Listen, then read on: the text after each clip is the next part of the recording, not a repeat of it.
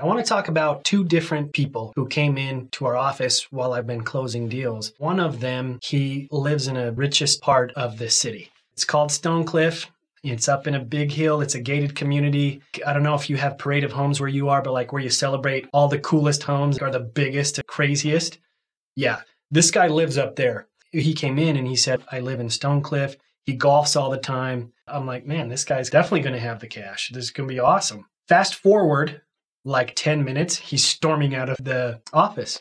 I was shocked. I'm just like, holy crap, this guy's the biggest jerk ever. Because literally, as we sat down, we had a good get to know you session, building some rapport. And then we started getting into it, and he just would not stop with the cost. Because generally, I would say 9.99 times out of 10, I can deflect it and talk about it at the end, and it makes a lot of sense after I've built emotional value. In this particular instance, he wasn't anywhere close. He just did not care. He's a jerk. He said, if this is more than 15,000, I'm out of here. He said, Well, what kind of research have you done about dental implants and how much they can cost? I said, Yeah, for sure. We're going to be more expensive for what you want. We're going to be more expensive than 15,000. Stood up, said, Thank you very much. Didn't even say a word on the way out. I was shocked. I'm like, Man, what a jerk. Now, patient B, right? A different patient comes in and boy, was she just the salt of the earth. She was the nicest lady I'd ever seen. And she brought her mom in. It was such a completely different individual. She's like, I know these are expensive. I don't know if I'm going to need help. My mom came with me. I live with my mom.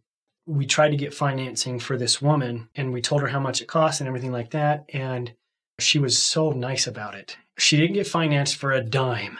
I mean, not even close for a dime.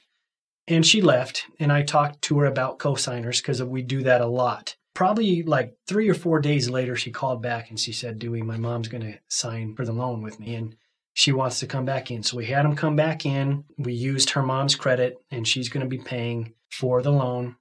And we ended up doing the deal. Over the last two months, we've had six arches close of folks who could not get financed for a dime prior. And I've I've put some posts in these groups about this before, but when we're talking about qualified leads, it's always qualified, qualified, qualified. I want qualified leads. Well, that first guy, he was qualified. The second lady would be considered not qualified. Which one closed? I think it was 35,000 from the second woman. And the first guy, obviously, we got nothing but somebody who's really mad at us. It's almost like we kind of need to rethink this qualified lead mentality because, for the most part, anybody who walks through our doors could go find a relative to co sign on a loan with them or even come in and pay cash. We've had that too. Somebody came in and just, you know, pay cash for the procedure for somebody else. Or they can build up their credit and then come back after. So, what happens is when an office is too overwhelmed and too busy, you hate it. You don't close the first time and they get all of their finances disapproved. It just seems like the biggest waste of time because I'm so busy already and I'm wasting all this time with these people who don't have money. We hear that a lot. If that is the case for you, you need to qualify harder on the set.